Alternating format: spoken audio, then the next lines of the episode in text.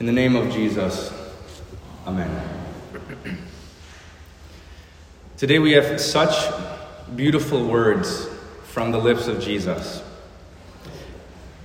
I would say maybe one of the most beautiful verses and promises in the scriptures. But it comes to us in the middle of a really tumultuous and heated and vicious and ugly argument. It comes between an awful sort of uh, a discussion between Jesus and what the scriptures here simply call the Jews. John chapter 8, when you read this, is chaotic. it's going all over the place, it's very hard to follow, it is disorganized. What's happening is that Jesus is preaching about repentance and the forgiveness of sins, the pure and holy word of God for their salvation. He's trying to save them, to convert them, to make them His. And some Jews believed His word. And that's true, and it shows us in the scriptures. That means some of them heard him and they became Christians. However, at the same time, some of them, in fact, the majority of them, didn't believe his word. And in fact, they didn't even want to hear it. So they were interrupting him and they were contradicting him while he was speaking. They were challenging every single thing he said. This would sort of be like if I were here preaching in church, right here on a regular Sunday morning like this, and then all of a sudden people start walking into the church and lining up on the sides of the walls and in the back of the church and sitting in the pews, and they start shouting or saying things out loud or challenging or mocking the sermon. As soon as I say one thing, then they go ahead and say another thing. So you, you, you, can just imagine how distracting and how chaotic and awful this is going to be, and how difficult it is to follow such a conversation or such a discussion. That's what's happening in John chapter 8. There's this back and forth happening between Jesus and the Jews that keeps going back and forth. Jesus says, I am the light of the world, and then the Jews say, You're, you're a liar. You're lying. He says, The Father bears witness about me, and then they say, Where's your Father? as soon as he says, says that. He says, The truth will set you free. And then they say, Well, we've never been slaves to anyone. He says, You are not of God. And then they say, You have a demon. And then this whole discussion ends violently with them picking up stones to kill him. They wanted to kill him right then and there, they couldn't wait. And in the midst of all of this chaos, in the midst of all of this happening, Jesus says these beautiful words in John chapter 8, verse 51. He says, uh, the, the English translations say, truly, truly. In, in the, the, the Greek, it is clear, it is amen. So he says, Amen, amen, I say to you, verily, verily, I say to you, if anyone, if anyone keeps my word, he will never see death. This is a, a beautiful promise. This is clear. This is direct. And it is a firm promise. The question is who is he saying this to? Who is Jesus speaking to? Well, he says it in those words. He says, anyone. If anyone, if anyone, everyone, anyone who believes in this, who keeps my word, he will never see death. Anyone. That time and all throughout all time, if anyone keeps his word. this promise is for all people. But in the immediate context, right then and there, in John chapter 8, he says these words to the Jews who are fighting against him. And so I want you to just keep that in mind for now. Last Sunday, we heard the text from John chapter 6, Jesus feeding the 5,000. Uh, that they, and, and after the Jews saw this, they they rejoiced and they wanted him to keep doing this, to keep giving them bread. They wanted to crown him with a crown of gold and they wanted to make him king right then and there. That happened about a year before his crucifixion. One year before his crucifixion, he uh, feeds 5,000 with bread, and at that time, they want to crown him with gold. Uh, but Jesus rejected it, and the Jews were confused. They didn't understand. They liked him. They liked the things he did, but they didn't like what he was saying, and so they had this tension and they were confused, but they still wanted him to be their leader. So that feeding of the 5,000 is about a year before he dies. but then John chapter 8 takes place six months later. That's the text we heard today. Six months after the feeding of the 5,000, six months before his crucifixion, the Jews were not just, they were not confused about Jesus or just disappointed in him. The Jews made up their mind about Jesus. They simply hated him. They could not stand him at all. They, they wanted to kill him. They wanted to get him to be quiet, to end his life right then and there. The scriptures say that this wasn't all the Jews. Some actually repented and believed and were Christians, but by, by far, the, the, the, the majority of those Jews hated Jesus with utter vitriol. And the question is, why did they hate him so much? the Jews hated Jesus because he said things they didn't like. He spoke clearly and plainly, he spoke directly. He didn't mince words, he just simply spoke the truth with clarity. For example, th- these are just some excerpts of what Jesus says in John chapter 8. Just pay attention. He says this He says, Unless you believe that I am God, you will die in your sins. That means exactly what it says. He says, You are from below, and I am from above. You are of this world, and I am not of this world. You, you cannot mistake those words. He says, You don't understand what I say. It's because you can't bear to hear my word. You are of your father, the devil. Whoever is of God hears the words of God. The reason you do not hear them is that you are not of God. And so on and so forth. To be honest, this is very rough, and it, it, they're very clear and pointed and direct words. They're, they're very hard to hear. but I have never, I have never read an evangelism book that tells you to do this. I've never read a book on pastoral care or counseling or preaching that says you ought to speak this way. They all say you have to be gentle. You have to be kind. You got to craft your words kindly so that they can be taken in the best way. Choose them carefully. Be winsome. You got to be likable. You got to be charming. You got to be clever. Give some sort of turn of phrase, some, something like this. And what you want to do is you, you want to avoid strong words. You want to avoid speaking so pointedly and directly about something like that, telling someone that they are indeed a sinner or something of, of this nature. Coming, they warn you of coming off too strong in your preaching or in your evangelism or anything else. But Jesus doesn't take this advice. In fact, the Lord's chief concern, above all else, is not to be gentle. It's not what he's concerned about. He is not concerned about being winsome or nice or making or, or not making things awkward. The Lord's chief aim is truth. His chief aim is clarity, is speaking clearly and saying the truth as clearly as possible. He, he does not care how he comes across or how he sounds or what people think of him, whether they think he's a nice guy or he's mean or whatever this is. He only cares about the truth. Speaking it clearly because the truth alone is the thing that's going to set them free. It's going to rescue them from sin, death, and the devil. And yet, as he speaks this truth with such clarity, he is met with such outrage, with such vitriol. But by the way, as Christians, we ought to imitate Christ. That's what the scriptures tell us to do. We imitate him. We, we don't go out of our way to be rude to people or combative or mean. We don't go looking for a fight. Rather, what we ought to do, we take our example from the Lord himself. We simply concern ourselves with the truth, with speaking clearly. And because you speak clearly the truth, then a thousand crosses and plagues will come your way. You will be persecuted simply for saying what is true. You don't have to be mean or aggressive about it, just the truth The truth will make the world angry.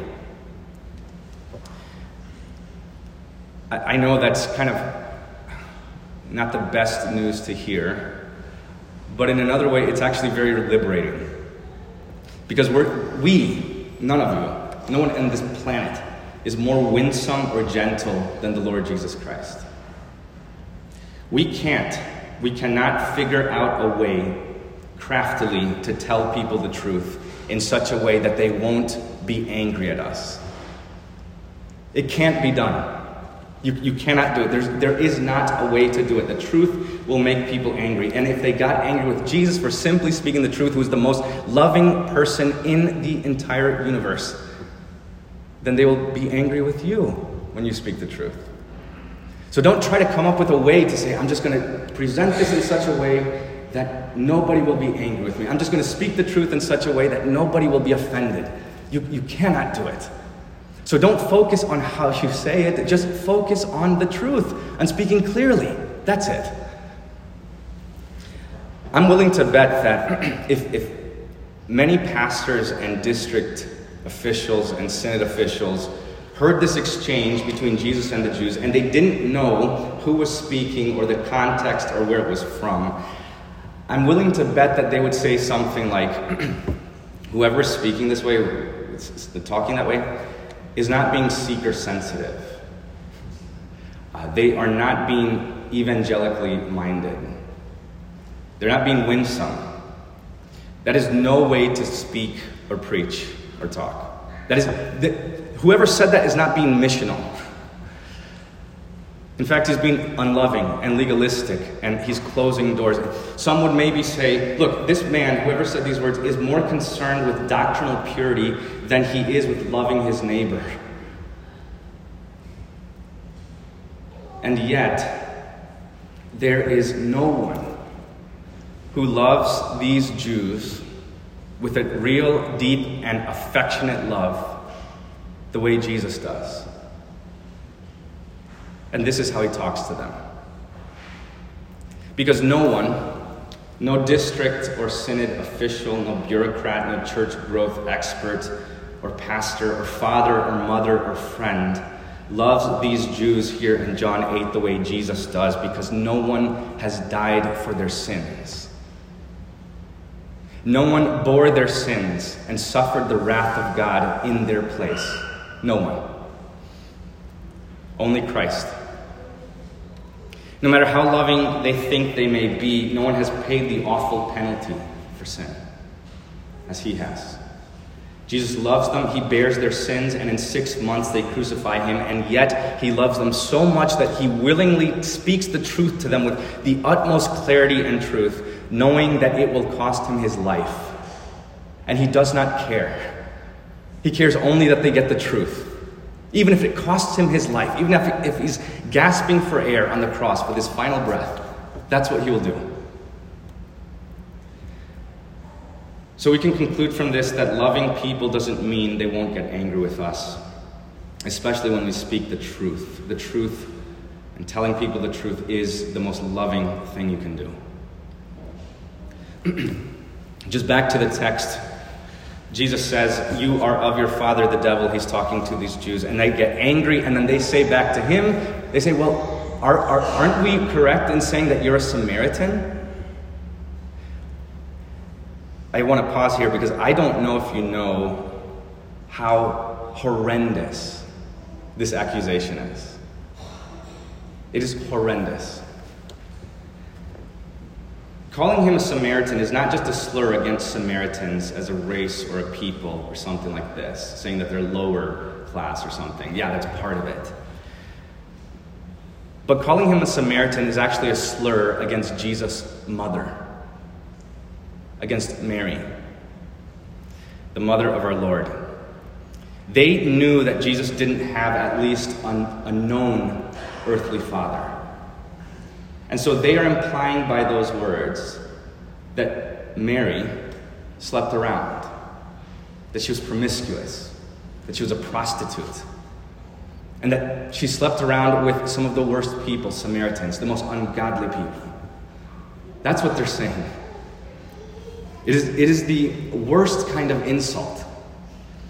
Even more, they say after that, they say, You have a demon. They say, You're not of God. You are satanic. In fact, you come, whatever is coming out of you is coming from hell itself.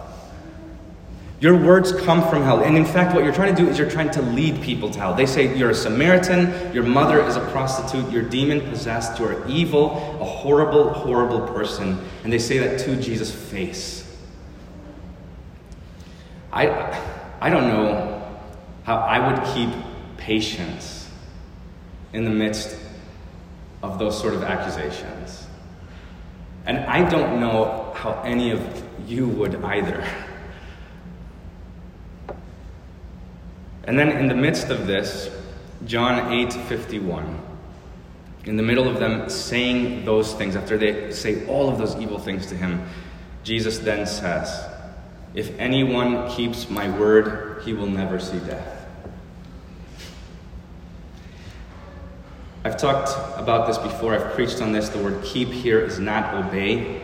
Remember, the shepherds were keeping their flock by night. They were not obeying the flock, they were not obeying the sheep. They were guarding the sheep, they were keeping them close, they were keeping them near to them. That is the same word used here. Jesus isn't saying if you obey the law and then, then you will earn eternal life, if you just keep all of the Ten Commandments perfectly. He's not saying that. He's saying if anyone hears my word and keeps it, treasures it, guards it, holds it in his heart, that alone, then he will never see death. That's what he's saying. Saying he's, he's talking about faith. And that is astounding because to the people who are spewing out the worst accusations, the most disgusting things ever said to the face of Christ the Lord, some of the most vitriolic words, what does Jesus do? He opens his mouth, and in the midst of it, he offers them a promise, and he says, Amen, amen. I say to you, you, you who are saying this, if any one of you keeps my word, he will never see death. And then they slander him and tear him down, about to kill him with rocks, and he holds before them the promise of eternal life, forgiveness of sins, salvation, and everlasting life. That Jesus would say that to them. That Jesus would even talk to them. And he would continue that conversation and not call down fire from heaven immediately to consume them and cast them in hell forever. The fact that he, in the middle of that gives the promise of eternal life to them. That is remarkable mercy upon them. What is he doing here? What, why is he even talking to people like this? Why? Why does he even waste his time? But that's what he's come to do. He has come to rescue us, even them. As I get ready to close, just consider the way that Jesus speaks even to his worst enemies. He doesn't call down fire from heaven or legions of angels, even as they slander him. Rather, he holds before them the promise of eternal life once again, the only thing that he's trying to get through to them. He tells them the truth and the greatest and most glorious promise you will never, you will never, you will never see death. You will die, but you will live, he tells them. And six months later, they mock him, and they strip him of all of his clothes, and they beat him, and they drive nails into his hands and his feet, and they crown him with thorns, and they spit on his face. And from the cross, he cries out, Father, forgive them. For, forgive them.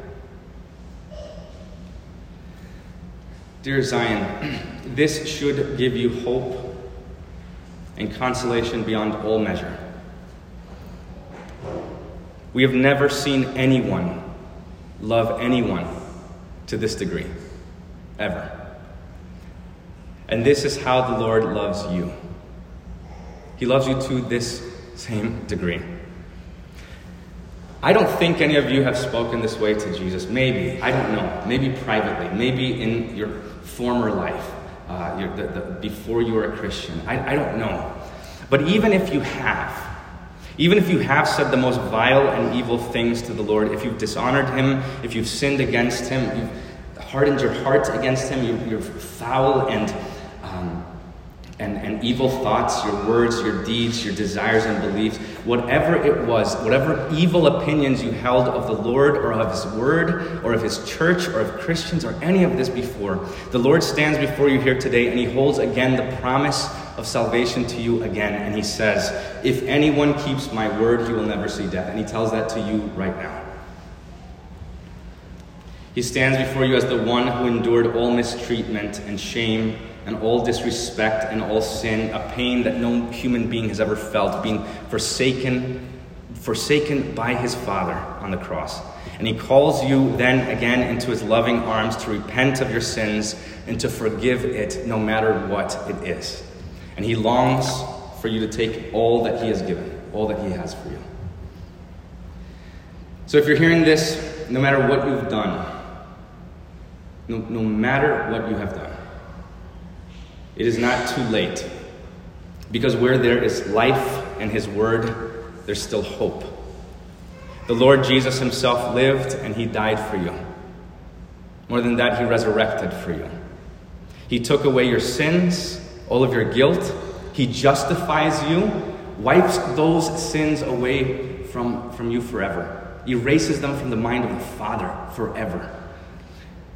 And today you have His Word, so keep it and believe it and hold it dear in your heart. Keep this in your heart, and you will do as the Lord has promised you. You will never see death, you will live forever. Amen, amen, I say to you. If anyone keeps my word, he will never see death. Amen. The peace of God, which surpasses all understanding, guard your hearts and your minds in Christ Jesus our Lord. Amen.